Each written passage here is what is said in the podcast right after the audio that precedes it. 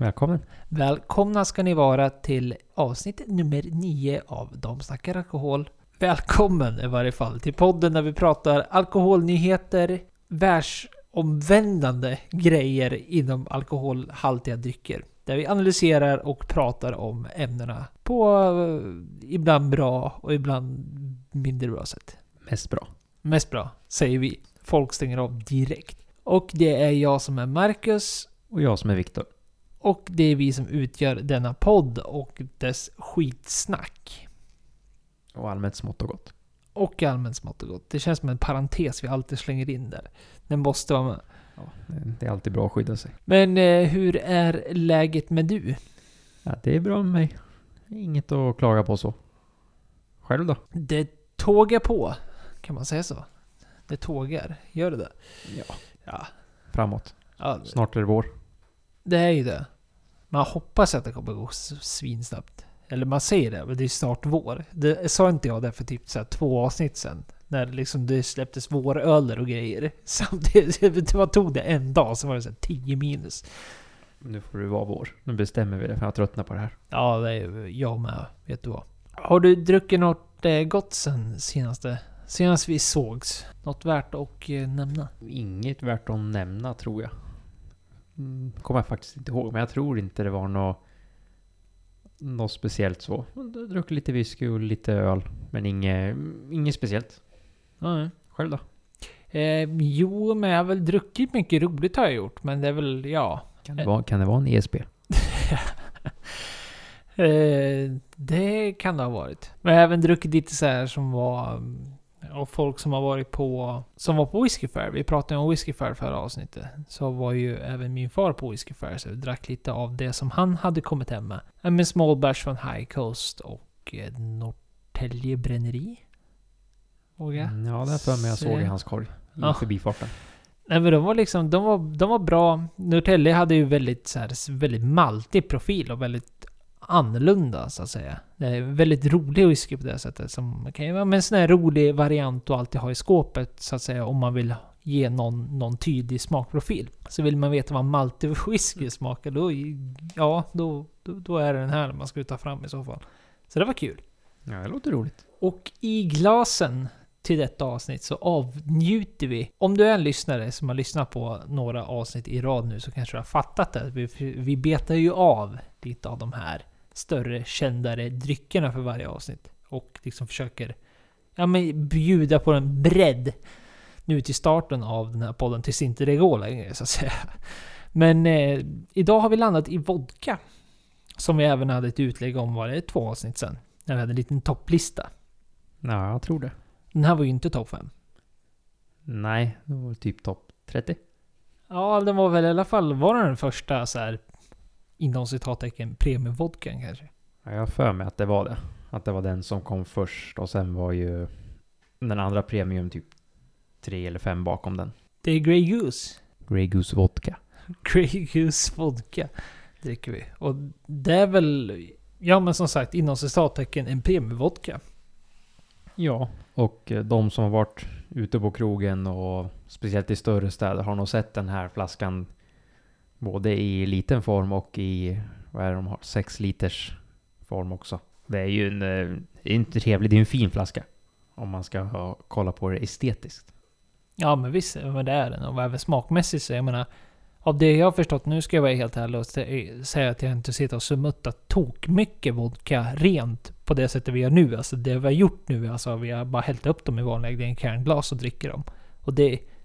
Ja men de är lena och fina och det är alltid så jag har tolkat att en sån... Eh, alltså en, en fin vodka ska smaka. Att den liksom ska vara... Ja men ren och fin helt enkelt. Ja, och det är ju så jag också tycker det. Att den har, jag köpte den för att jag var nyfiken. För att det här är ju bara en 200 milliliters tror jag. Och den köpte jag på whiskymässan eller champagnemässan förra året. I, på taxfree. Bara för att smaka och jag tycker den är, den är len. Den luktar inte sprit. Och den smakar inte så mycket sprit heller tycker jag. Men smakar rent. Det är inte jättemycket smak på den så man ska inte sitta och försöka förklara några smaknoter. För det tycker jag inte man får fram så mycket. Men Väldigt len och trevlig. Ska man prata om vodka så är väl det... Jag menar alla vet väl idag vad en vodka är. Men vodka är väl en av de här spritsorterna som ja, men kanske är absolut äldst. Men den är ju gjort sedan jag vet inte hur långt tillbaka.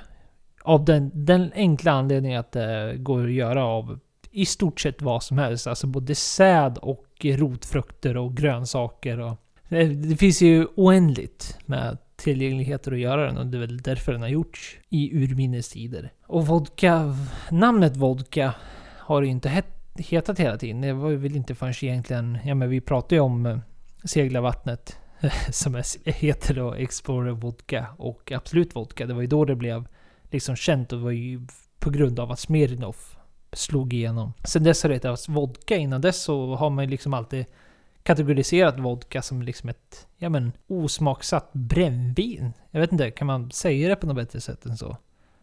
Ja, nej, det tror jag faktiskt inte. Men det har ju liksom sitt ursprung, jag menar, det är ju lite baltiskt sådär. Det är väl framförallt Polen och eh, Ryssland. Men det är väl framförallt polskan tror jag. De har sin vodka. Ja, jag tror det också. Som sagt, det är ju mer de länderna som håller på med det. Namnet blev ju populariserat där i Sverige i mitten på 1900-talet av Explorer Vodka och Absolut Vodka. Och innan kallade man det väl mest för sädesvin eller ja, osmaksat osmaksatt brännvin eller ja, brännvin helt enkelt. Som det är känt på i många språk över hela världen. Men ja, historisk rolig dryck. Finns inte så jättemycket att säga. Alltså den går tillbaks hur långt tillbaks som helst. Är känslan. Ja men sen, sen man började destillera saker så har den funnits mer eller mindre. Alltså, ja men vi pratar liksom 1200-talet typ. Och säkert innan det med också men ja. Ja, och då är ju den här Grey Goose vodkan mycket, mycket yngre än ursprunget. För då var det ju en, en affärsman som hette Sidney Frank. Som, eh, jag vet inte om man ska säga, han skapade väl märket Grey Goose på 90-talet. Och, så, och det är ju här, Grey Goose görs ju i Frankrike. I området konjak, för att vara lite mer exakt. Och han som är master distiller, om man ska säga, heter på ett jättebra franska som Marcus får säga. François Thibault. Och då, det har ju blivit associerat som ett premiummärke. Precis som med typ eh, Belvedere vodka. Och eh, ja, det gick väl hyfsat bra för honom. För han sålde ju det till eh, stora koncernen Bacardi 2004.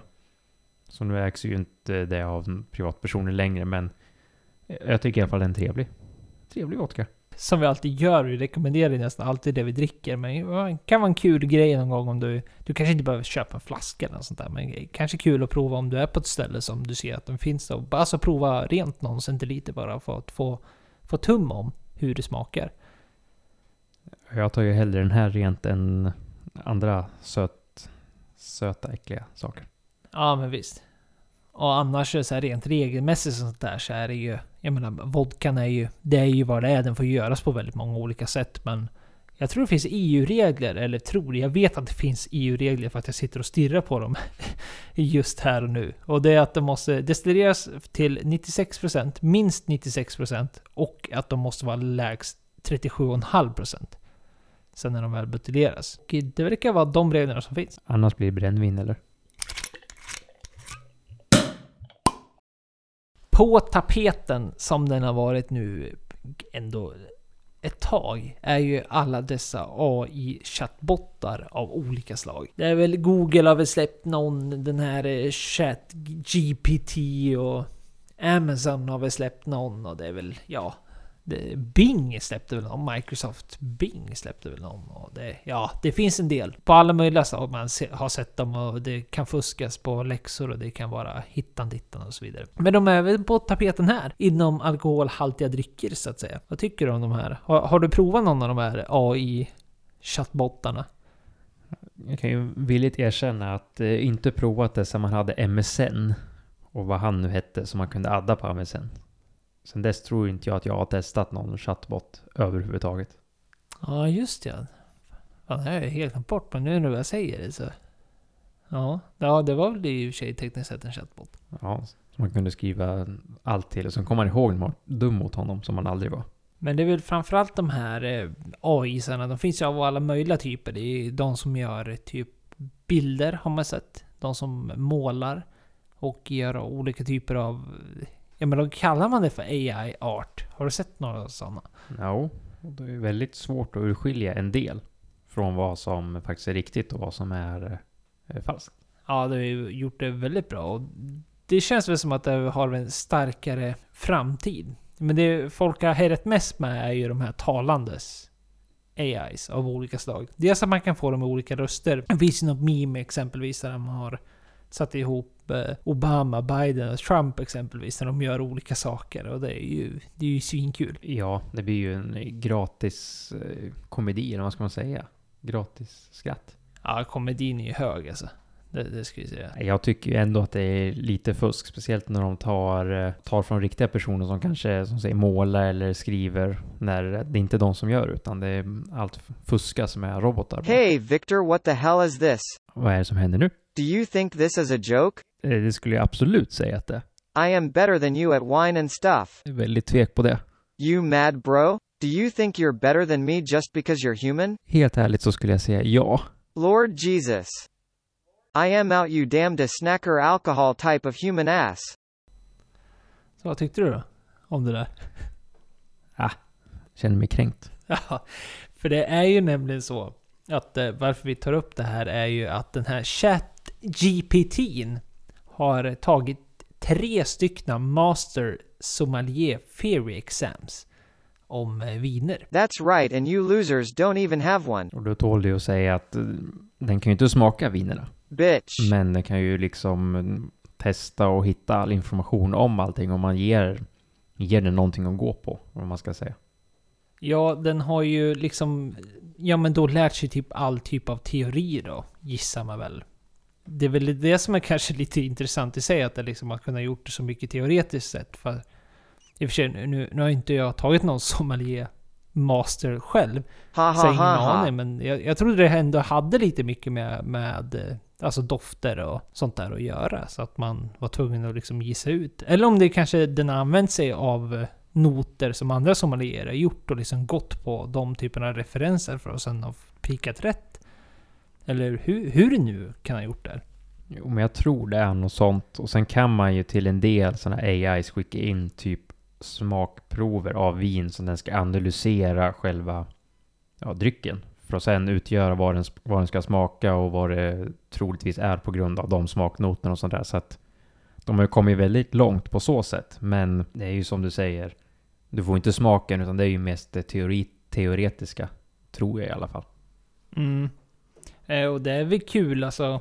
Det, det, det här, är- just det här precis som du säger eftersom jag menar en, en AI kan ju aldrig smaka. Så det är liksom, sommelierna kommer inte att ha något hot överlag. Men det är ändå kul att se vad det här skulle kunna öppna, öppna upp för möjligheter för, jag menar, en bättre upplevelse. Men tänk dig en restaurang som kanske inte har budgeten att dra in en sommelier.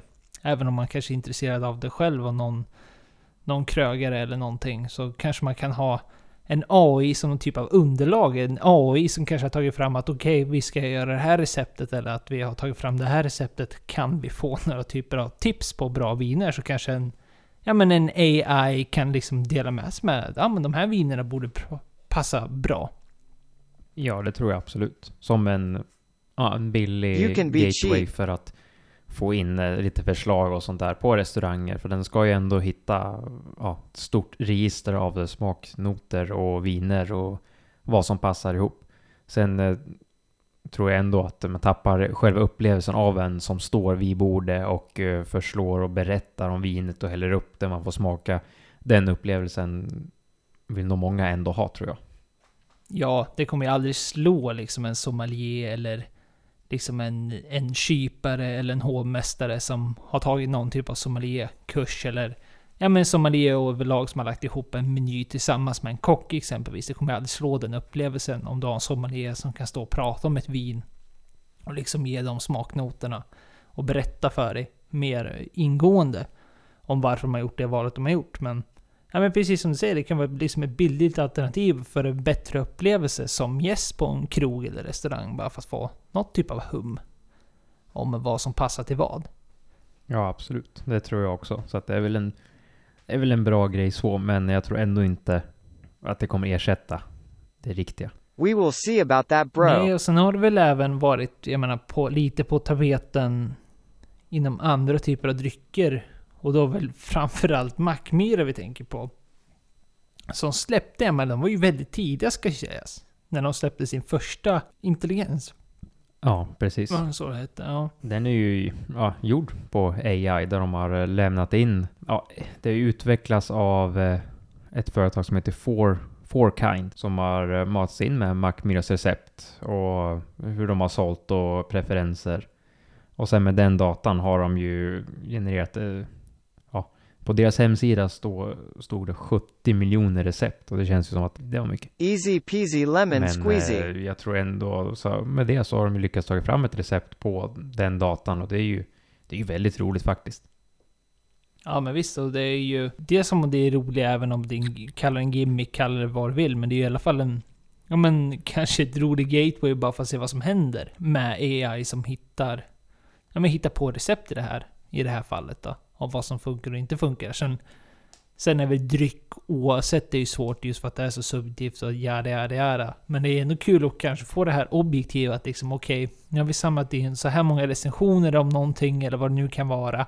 Men tänk en AI som bara läser igenom hur mycket typer av whiskybloggar och men liksom communities där folk har diskuterat om whisky på ett eller annat sätt och liksom I want listen to your shit podcast transkribera det där på, jag menar millisekunder. Det är ju därför AI som har blivit så, ja men så, så stark som den har blivit nu just för att den kan transkribera mycket från voice till text. Eller, eller vice versa då. Att den kan transkribera text till voice och göra roliga, de här roliga segmenten och så vidare som man har sett folk ha hittat på online. Men just för att den kan samla otroligt mycket information på väldigt kort tid och sen faktiskt få ut relativt objektiv, objektiva synpunkter. Just för att den kan samla ja, men en hög grad av ja, men vad folk tycker om en viss sak. Det är klart att det alltid kommer vara outliers så att säga, så är det ju med allting, men de kan få i alla fall få en, samla ihop de flesta så att säga, och få någon typ av objektiv synpunkt att okej, de flesta borde tycka att det här är gott. Och så skulle de dra upp någon sån liksom. Det vore ändå kul att se vad, vad, vad folk skulle hitta på. Även om Macmyra har gjort sitt, de har gjort nu då, så vore det kul att se med dagens AI och se vad som skulle hända om man skulle göra sam, samma princip.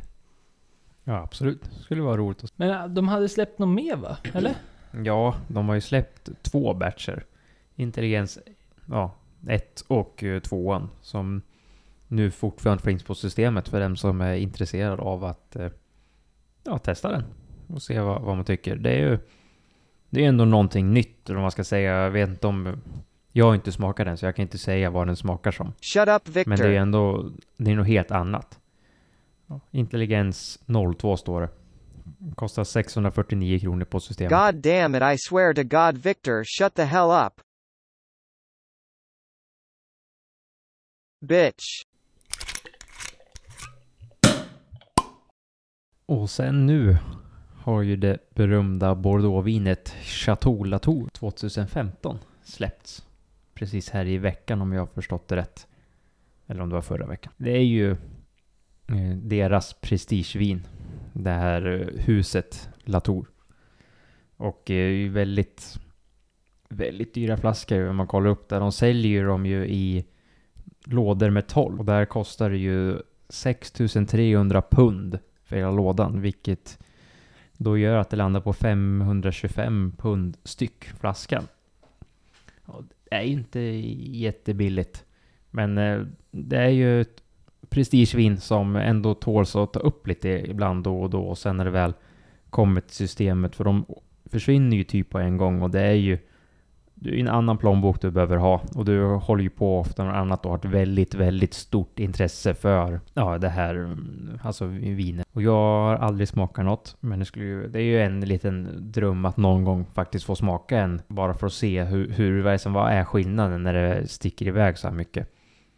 Så att eh, det, det var mest bara en liten anekdot vi tänkte kunde ta upp i det här segmentet här. Men annars inte så mycket och mer att säga, men det, det är kul. Men dyrt. Och det tror jag vi nämnde vid ett tidigare tillfälle just när vi pratade om just eh, Chateau Latour som släppte något svindyrt på Systembolaget för typ 16 000 eller vad det var. Som vi bara nämnde i förbifarten sådär. Men eh, Chateau Latour är alltså en av de fyra. Alla de här Grand Cru'na har ju olika namn beroende på vart i Frankrike du är. Men just i Bordeaux så kallar de för Le Cru Classé. Så att säga. Och då är det då den första, så att säga. Den, den första klassen, så att säga. Inom deras Grand Cru. Som man då i folkmun kallar för Grand Cru. Så är ju Latour är ju en av fyra i Bordeaux alltså. Så att det är ju här, det är ju topp, topp skiktet vi snackar nu. Om Bordeaux i sig gör prestigeviner så är det här alltså, ja men så fint det bara kan bli. På grund av deras jordmån och så vidare. Det har kommit in en till analys. Vi gillar analyser. Drink, dryckesanalyser är ju alltid kul. Och se vart, vart, vart är alkoholhaltiga drycker på väg så att säga. Och vi har ju hanterat olika typer av eh, trender, men eh, de har analyserat Key Trends for Wine 2023. Så det är alltså vin som är på tapeten när de diskuterar vad, nej men vad typ för trender man har sett nu det senaste året och då analyserat hur 2023 kan se ut.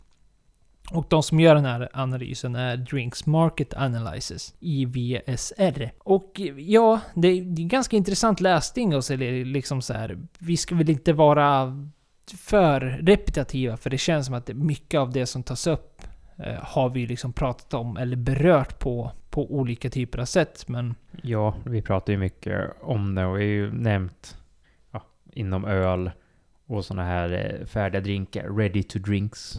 Och även om tequilan och mescalen som har stuckit iväg. Att eh, det är ju mycket som sticker iväg. Och sen, eh, ja, som vi säger, vi tycker om analyser. Det är kul med lite vintrender och sånt. Ja visst, och det, just den här analysen, för att den visar på lite så här, ja men vissa positiva saker och vissa negativa saker. En, liksom för att börja på något så här generellt negativt är ju att vin, som vi har nämnt tidigare, är ju på en nedåttrend och har varit nu de senaste, ja men alltså tiotals åren egentligen. Att vin har blivit mindre och mindre populärt. Och det ser vi fortfarande, tyvärr. Och det, det är en av de negativa sakerna just med den här analysen. Medan exempelvis eh, under en längre tid så har man liksom dragit ner på alkoholkonsumtionen. som vi också varit inne på man letar efter mer liksom alkoholfria alternativ och så vidare. Men medan analyserna om typ öl som börjar komma lite tillbaka och andra typer av spriter, ja men framförallt whisky, bourbon och av all, all dess slag, tequila, mezcal, precis som du nämnde. Medan de har åkt upp nu på de senaste trenderna så fortsätter ju vinet åka ner. Ja, och det är ju, det är ju tråkigt att se när det är så här. Det blir ju lite liknande som med ölen, att det också sjunker. Det har ju alltid varit så i alla år, årtionden så går det ju upp och ner. Då på 80-talet när alla slutade dricka whisky för att de skulle dricka vodka. Och det är ju samma sak. Sen kom whiskyn och whiskyn slog ju ut konjaken som var populär dess innan det. Så att det, det går ju upp och ner med de här trenderna hela tiden. Så man ska ju inte se för mycket in på någonting med att säga ah, nu är det slut. Alla kommer sluta dricka. För så är det ju absolut inte. Nej, verkligen inte. Men för att liksom få någon typ av perspektiv så ger de ett exempel på de topp 20 största vinmarknaderna så att säga så är det alltså bara ett land inom dessa 20 största marknader som har druckit mer vad de gör nu än vad de gjorde från och med 2017. Har de dragit som, liksom en sån här, som en motpol. Och då är det Brasilien som är den enda marknaden som har ökat sedan 2017. Så att, ja, det, det är väl tråkigt. Att de uh, siffrorna pekar rakt neråt. Ja, det är mm, väldigt, väldigt tråkigt. Men sen får du tänka efter. Skicka med till Brasilien. Men någonting som är samtidigt intressant, precis som jag nämnde inledningsvis med den här analysen, är ju så att det är ju, även om det liksom det är det stora generella, visst, det är negativt. Men massa har också sett ett stort hopp på prosecco och champagne. Som vi också har pratat om. Å andra sidan att bubbel har varit ganska populärt i alla dess former, oavsett om det är cava, prosecco, champagne och ja, alla dess former som sagt. Att det ökar lite i efterfrågan. Och det är ju kul. Och så har de liksom lagt fram eh, kanske ja, men en intressant take på det här. Så drar de det lite till eh, med covid. Alltså det är på grund av covid. För att man liksom har börjat dricka mer hemma så att säga. De, man tror då att bubblet i sig som alltid har sett som kanske något mer, ja men hur ska man säga, celebrativt. Att det är någonting man använder när man, ja men eh, firar någon eller när man kanske har fått ett nytt jobb eller lägenhet eller hus eller gifter sig, ja men förlovar sig, ja men sådana där. Att det används som en symbol så att säga. Och under covid-året så har liksom den typen av firande lagts ner eller ökat. Beroende på hur man ser det. Så att de tror alltså att det är därför bubbel har ökat i sitt användande och i sitt efterfrågan för att man har liksom druckit mer bubbelinformativt så att säga. Man har druckit det för att det är gott. Alltså man sitter och dricker ett glas bubbel helt enkelt. Och inte bara gör det på sådana festligheter så att säga. Där kan man ju tänka även eh, det här med som vi har pratat om att eh, folk lägger lite mer pengar, och speciellt under covid när folk hade mer pengar. Då kanske man köper något dyrare för att man ska dricka hemma liksom, och då, kan, då kanske det blev det här att ah, men jag köper en flaska prosecco, cremant, cava, champagne om man vill ha det. Eh, bara för att eh, ja, men jag ska bara ha den här flaskan för jag ska dricka den hemma.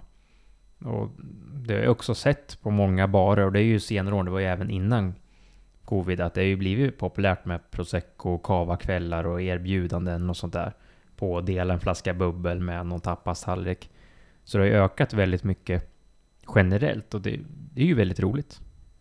Ja men visst, och det är kul att se liksom att det är i alla fall någon kategori inom vinet som liksom ökar då sitt fäste, även om vinet i sig i sin stora helhet fortfarande går ner då. Så att säga. Men bubblet verkar i alla fall streta emot lite grann. Inom kategoriet vin så visar de väldigt intressanta siffror just för att vi har ju pratat om eh, exempelvis att unga har valt alkoholfriare alternativ. Vi har ju pratat tidigare flertal gånger i podden att just unga har valt mer och mer alkoholfria alternativ. Det visar också i den här analysen att eh, det skiftar just inom kategoriet vin, alltså att det är fler unga som ökar sitt intresse inom vin. Trots att den liksom stora generella siffran då visar på att unga dricker mindre. Men samtidigt så visar det som att unga dricker mer vin än vad de dricker all andra typer av alkoholhaltiga drycker. Och det är väl ändå kul också att se att det liksom återigen en kategori som vinet pekar uppåt. Ja, och det, då blir det ju en ny generation också, så det inte bara blir de här äldre som dricker vin som ja, nu är det ju flera år sedan, men eh, om man pratar om ta whisky som alltid varit att det är en eh, farfardryck eller gubbdryck. Så det är ingen som vill dricka det, för det är bara gubbarna som gör det. Och det, är, det känns som att det är en stund så var på väg att bli som med vin också. Att även det är ju en så här, inte vuxendryck, men äh, gubbar, det var äldre som drack vin och så. Men det känns som att mer och mer nu så börjar det komma och även mer finare. Finare viner. Det är inte det billigaste vita eller billigaste röda som eh, köps längre, utan det blir mer bubbel generellt. Mm. Men samtidigt som det är roligt just för att de har en intressant take här på varför det är, just många unga som börjar dricka mer vin än de har gjort förut, är just för att de är helt andra typer av eh, konsumenter. Och inom vinvärlden så pekar det just på att de är mer okunniga. Alltså de bryr sig mindre. Deras kunskap om viner är mindre och de dricker mindre vin när de väl dricker vinet så att säga. Så just av den här okunskapen så går de så här, istället för priser så att säga, så de köper hellre något mer högkvalitativt, dricker mindre när de väl dricker och köper något med högre kvalitet. Så, så att de liksom drar sig ifrån den här typen av mainstream på något sätt. Utan de, de köper det som verkar vara schysst och så dricker de det. Alltså ovetandes och medvetandes medan man kanske har Vissa går in med den här, som man kanske som entusiast gör ibland, när man går in med någon typ av kunskap och ska veta och liksom veta vad som är bättre än det andra. Liksom, det här är inget att ha eller liksom, det här är inte något bra eller något sånt där. Utan, nej, men de går bara in och kör. De köper en schysst högkvalitativ flaska och sen får de se var det landar. Och det, det är naturligtvis en rolig konsument. Ja, absolut. Speciellt för krogen och barerna om det kommer in någon och köper ett dyrare vin. För det är ofta något de tjänar lite mer pengar på om man ser det ur ett sånt perspektiv. Men sen är det väl bra tycker jag att de ändå får upp eh, ögonen för finare saker så att det ändå liksom blir någon marknad som inte man märker att nej, vi kan fortsätta producera det här dåliga så det tar över allt annat bra på grund av att vi säljer bara av det billigare. Ja men visst, och så är det ju oavsett vilken typ av kategori vi pratar om. Alltså det är ju bara, det är bara bra för en konsument överlag. Det är ju så man ska tänka som en konsument. Att man, men man tar det som man tycker är... Man har viss typ av kvalitet. I och för sig nu i det här ex, extremfallet då så verkar det som att de inte bryr sig sådär jättemycket om om kunskapen bakom och bara gå på själva budgeten så att säga. Det ligger ju kvar just där. Istället för att liksom köpa kvantitet Precis som den här analysen också visar på att man skippar köpa kvantitet utan man köper kvalitet istället. Det är, det är, det är intressant, intressant väg att gå. Det är bra för alla typer av konsumenter menar jag. Alltså vilken entusiast, även om du är råentusiast inom viner eller om du är bara medioker så det, känner jag på alla. För att det, det är ett tydligt statement till vingårdarna där ute och de som gör vinet att folk vill ha högkvalitativa produkter. Det går inte att gå halvvägs utan man måste göra en högkvalitativ produkt för att folk... Det är det folk är ute efter. Det är ju bara positivt. Tycker en annan i alla fall. Men då kanske ni börjar tycka att, nej men vad fan, ska de inte sluta prata om detta? Det känns som att vi, att vi upprepar det här ganska ofta ändå. Och det gör vi ju. Men det är ju en anledning varför vi gör det. Ja, och vi tänkte väl djupdyka lite i den, eller i alla fall ha någon typ av diskussion just för att ni som har följt de här avsnitten, så har ju då, precis som vi började nämna inom det här senaste segmentet vi pratade om, så har, har ju de här analyserna som vi nämner och de här artiklarna vi ser, så kommer vi alltid tillbaka till samma saker. Oavsett egentligen vilken dryck det är. Och det är just det här ordet, begreppet, vi har lärt oss premiumization. Premiumization, säger man så? Premiumization. Det, det står så i alla fall. Men Ja, det står så. Premiumization. Och Jesus det Christ. begreppet innebär är ju, ja men lite det som det låter, att, alltså att folk vill ha premiumprodukter.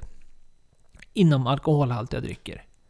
Oavsett vilken typ av dryck det är egentligen. Så visar det på hela tiden åter och återigen att det är det folk vill ha. Så folk är alltså beredda på att betala en högre premium, högre kostnad, högre pris för en högkvalitativ produkt snarare för kvantiteten. Som ja, men siffrorna visar på att så var det för några år sedan. ja, och det, det visar ju nästan på allt, tycker jag.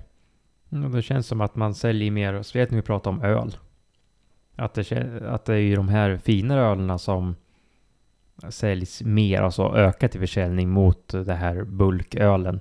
Även om ingenting går neråt på så sätt. Det är ju samma sak, kollar man på systemets lista som gjorde på eh, vodka så är fortfarande absolut högst upp.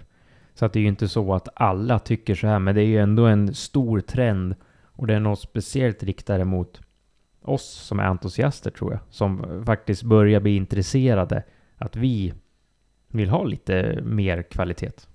Ja visst, och vill man ha lite mer svart på vitt så är det alltså siffror som visar, alltså lätta siffror och smälta nu då.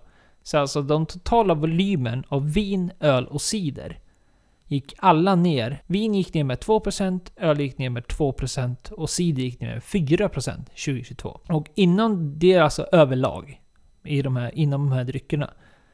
Men samtidigt så har alltså premium och över premium-segmentet man har tittat på har alltså ökat 6% i vin och 4% i öl och 11% inom cider.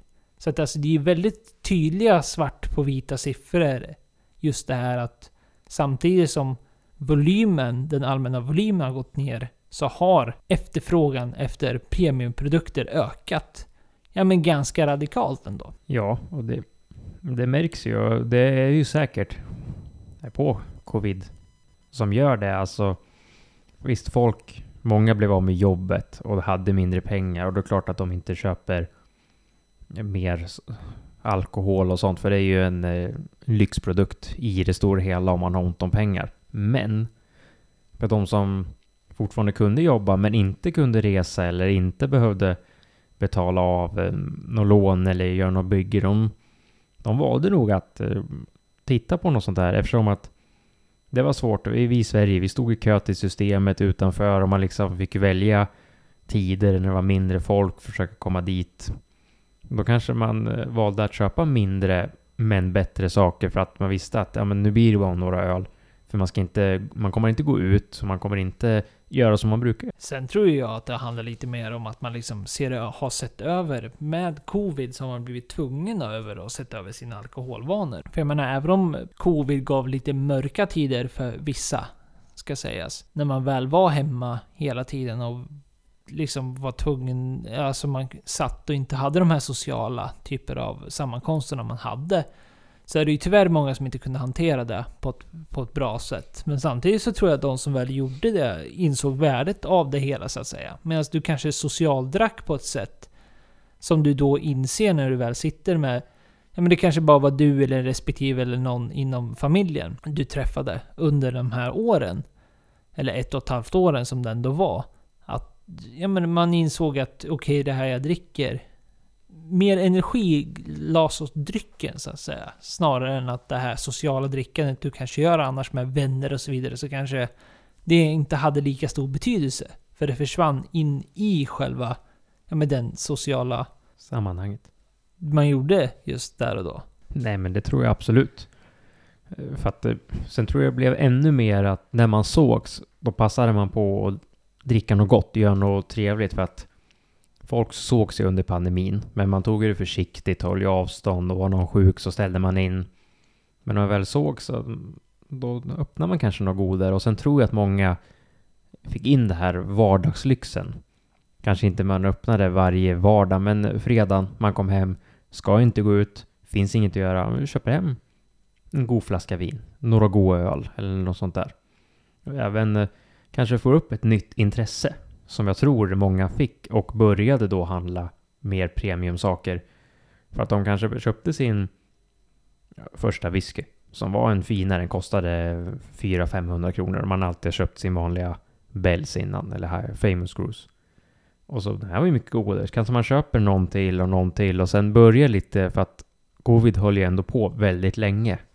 Så man hann ju kanske beta av och smaka lite nytt som till slut ledde in på ett nytt intresse och det gäller ju även vin och öl som vi då ser i de här analyserna.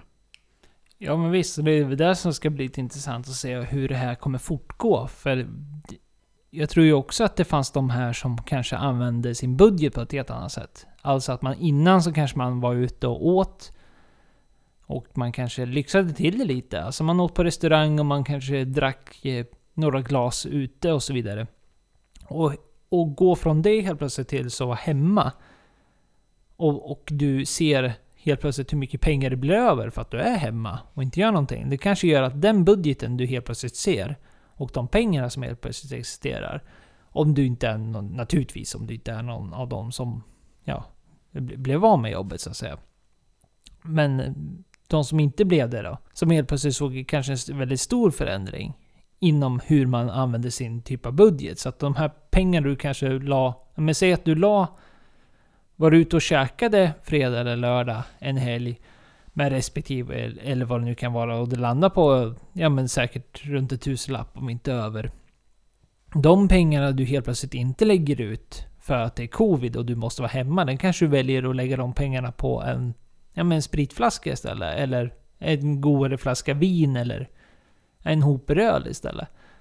Så att det är väl inte helt otroligt att tänka i så fall, det siffrorna förhoppningsvis visar sen, är ju om det här kommer fortsätta. Om det här är rekyl som kanske har fått, precis som du nämnde tidigare, att folk har fått ett öppet intresse, öppnade upp för det här intresset och det är någon som kommer fortgå, eller om det kommer tokdyka nu igen för att folk helt plötsligt vill lägga pengarna ute på antingen krog eller restaurang och så vidare. Eller så är det så att folk faktiskt köper fina saker när de väl går på restaurangen. För jag, jag har svårt att se att man går tillbaks till gamla vanor om man har börjat, speciellt inom drycker då. Att eh, går man ut på krogen och så säger vi, vi säger raka pengar. Man lägger tusen kronor på en middag. Bara för att det ska vara enkelt. Med ett vin och förrätt och varmrätt. Och sen säger vi att ja, men då, det här vinet som man köpt kanske varit husets vin, ett glas. Då kanske man köper in ett finare vin, alternativt en flaska och då kanske man även tar ett, en flaska till förrätten för att det ska liksom jämna upp sig. För man har fått den här lyxupplevelsen och det är ju bara positivt för eh, de här producenterna och även för restauranger som har det här att då säljer de mer flaskor så visst då går det bättre och det är ju restauranger som behöver det här mer än någon annan. Just nu så dåliga år som det har varit. Nej men visst, och det är väl... I det stora hela så kan man väl säga att jag menar, hela den här grejen med premiumization... Ja men är väl kul. För det stora hela. Jag menar, det är väl egentligen bara de stora industrierna, även om det naturligtvis inte är kul heller. För jag menar, ja, men det är ju folk som jobbar där och det är folk som lägger ner hjärta och själ på det med naturligtvis, inom leden. Så är det väl inte kul att de här som säljs mer för kvantiteten snarare än kvaliteten. Det är väl inte kul att det är på väg neråt, men det ser vi ju klart nu. Men det är ju som du nämnde, det är ju kul för producenterna, det är kul för restauranger och det är kul för ja, men de som lägger ner allt för att göra en schysst öl eller premiumviner eller schyssta spritsorter. För en positiv sak med den här marknaden är ju just för retailers och restauranger med eh, om man börjar prata om marginaler så att då, man tjänar ju inte jättemycket pengar på en vanlig massproducerad öl, vin. På samma sätt som du säljer en premium för att visst premium kanske kostar 10-20 kronor mer att köpa in. Beror på vad det är såklart. Men då kan du ta 50-100 kronor mer vilket gör att du får en högre marginal, in mer pengar. Och här i Sverige så har vi Systembolaget så att för dem spelar det inte lika stor roll så. Visst, de tjänar ju visst för 1%. Men eh, restauranger, jag menar har de Säg att de snittar en procent på 40-50 på vad den är. Men säljer de en billig öl med 50% marginal eller säljer de en dyr flaska vin med 50% marginal så är det såklart att du tjänar ju mer på den här flaskan vin. Och samma sak med whiskysorter så att det är ju väldigt det är positivt på många aspekter. Och sen är det ju tyvärr så att det är mycket som går upp i pris överlag. Som inte gör någonting så roligt. Då var vi här igen. Applåder. Inga fistbumps den här gången. Nej, applåder. Veckans släpp. Oj, oj, oj, oj. Vad kul det kommer vara. Som alla Och- andra gånger. Men den här veckan levererar jag också. Även fast förra veckan var ju liksom en sån där... Jag menar... Det, var ju som nämnt påsköls release så att säga. Och det är en av... men Vad är det? Tre såna här säsongsspecialare som Systembolaget gör. Det är ju det, julölen och... Vilken är det jag missar? October Ale. Ja, exakt. Så det är ju naturligtvis stort när det väl, när det väl görs. Och det fanns mycket kul. Men eh, den här veckan eh, erbjuder också mycket roligt. Och eh, jag ska försöka korta ner det här lite grann. Så att jag börjar direkt med Glen Scotia 2017. Single cask. Och det är en whisky. Glen Scotia, som sagt, den heter alltså bara Glen Scotia 2017 Single cask. Och eh, den kostar 739 kronor. 59,5 procent. En 70 och säljs den 31. Så alltså på fredag så släpps den. Och eh, Glen Scotia är ett destilleri lokaliserat i Cabletown. Cabletown. Som är ett av tre destillerier kvar i Cabletown. Tillsammans med Springbank och Glengyle. Även om Springbank gör flera varianter. Eh, De gör deras egna Hazelburn och Longgrow. Är det väl? Ja. Victor sitter och nickar. Ja. Ja. AI nickar också. Verdammt, das ist eine scheiße Pot. Och Glengyle gör eh, Kilcaren. Eh, De heter ju liksom inte Glengyle. Lite, lite komplicerat måste man väl ändå säga. Vad fan hålla på. Ja, och sen är det ju Springbank som äger Glengyle också. Så att eh, för att komplicera allting ännu mer. Men jag, Sätta snurr på det. det var ju någon twist där med att det fick inte heta Glengyle på Ja, whiskyn ja. eller något sånt där för att det hade hett något annat destilleri eller någon annan ägde namnet tror jag. Alla heter Glenn i Skottland. Ja, precis det, så. det är problemet.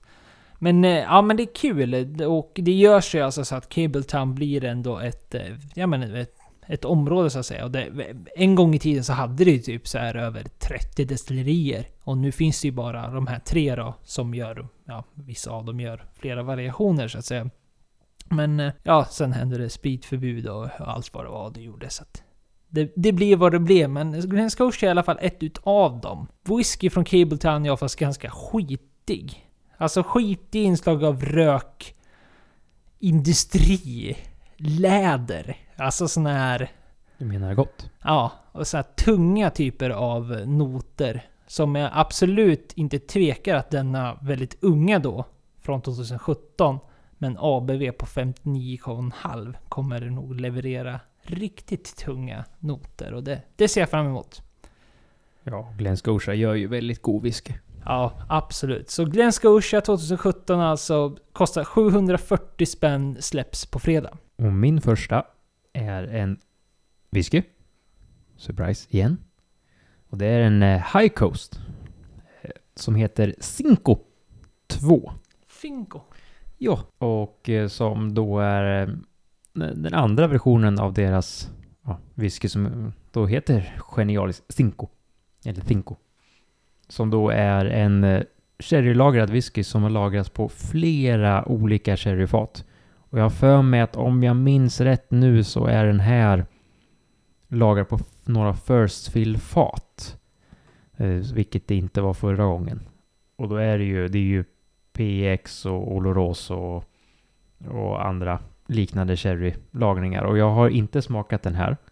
Men jag smakade förra och den var väldigt trevlig. Och eh, den släpps på systemet den 31 i tredje.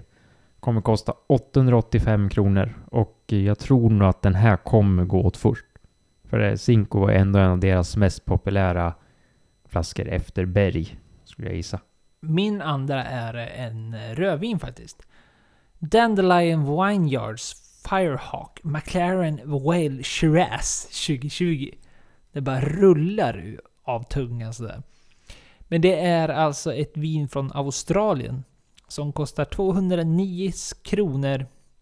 Och släpps också på fredag. Och Dandelion Vineyard är som sagt australiensiska...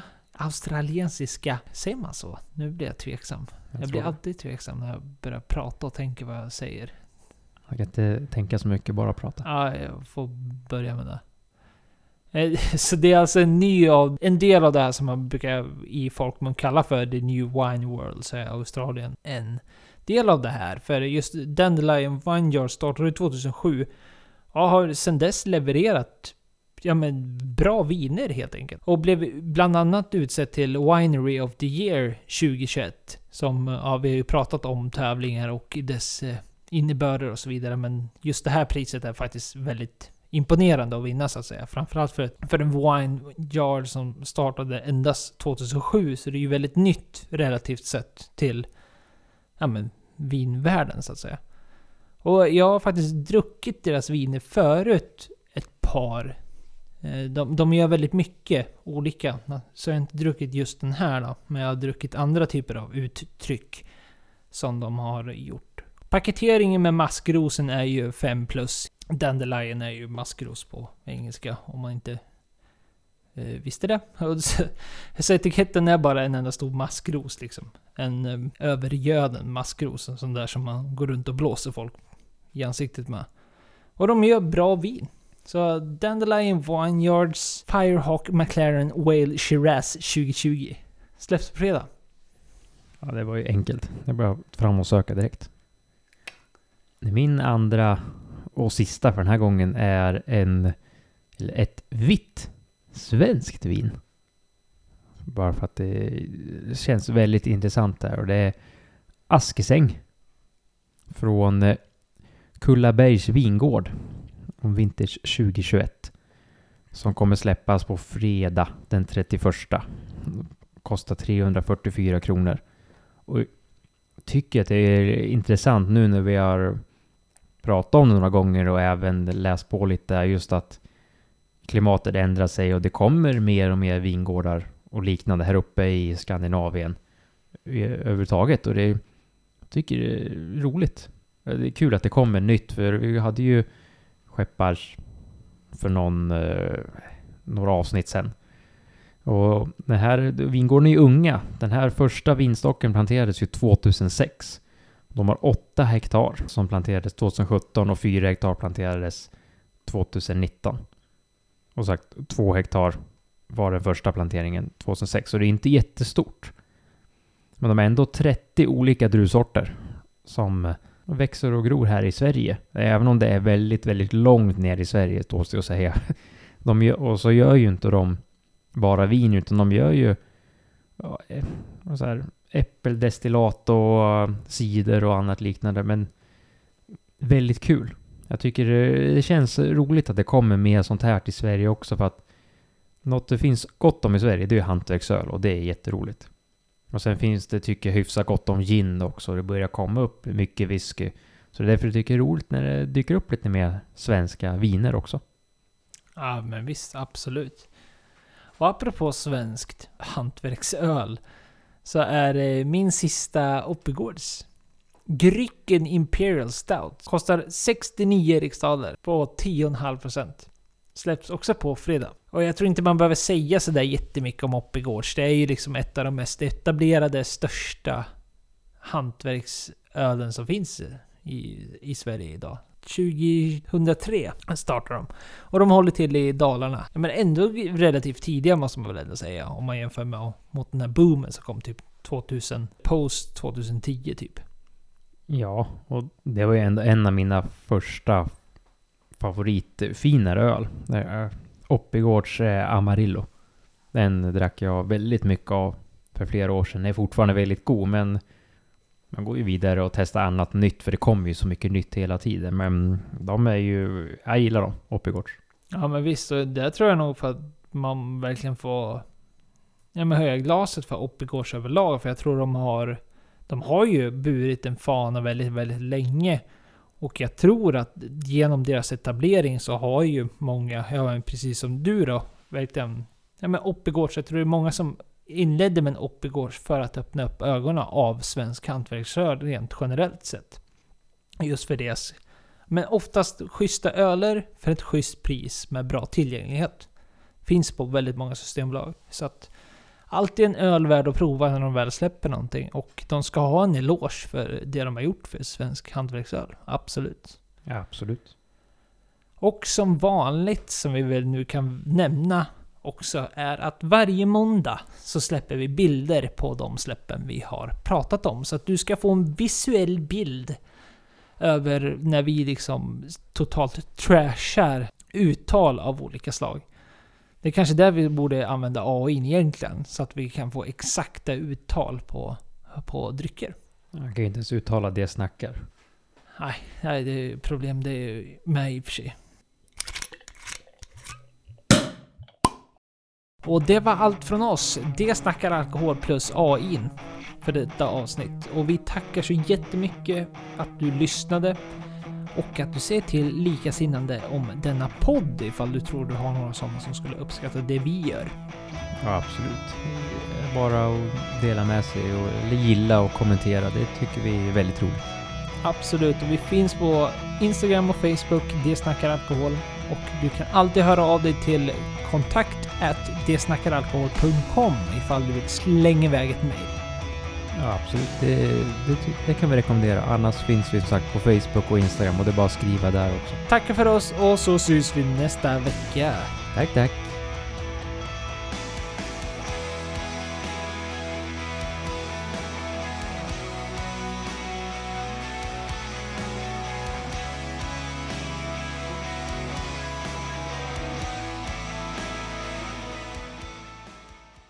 Thank God finally. This was the worst experience in my whole 14 months of existing. Pointless analysis, worthless takes. Windows Vista were better than these two clowns. Never in my whole existence would I ever dream of so much bullshit in such short amount of time. I would rather see a hole.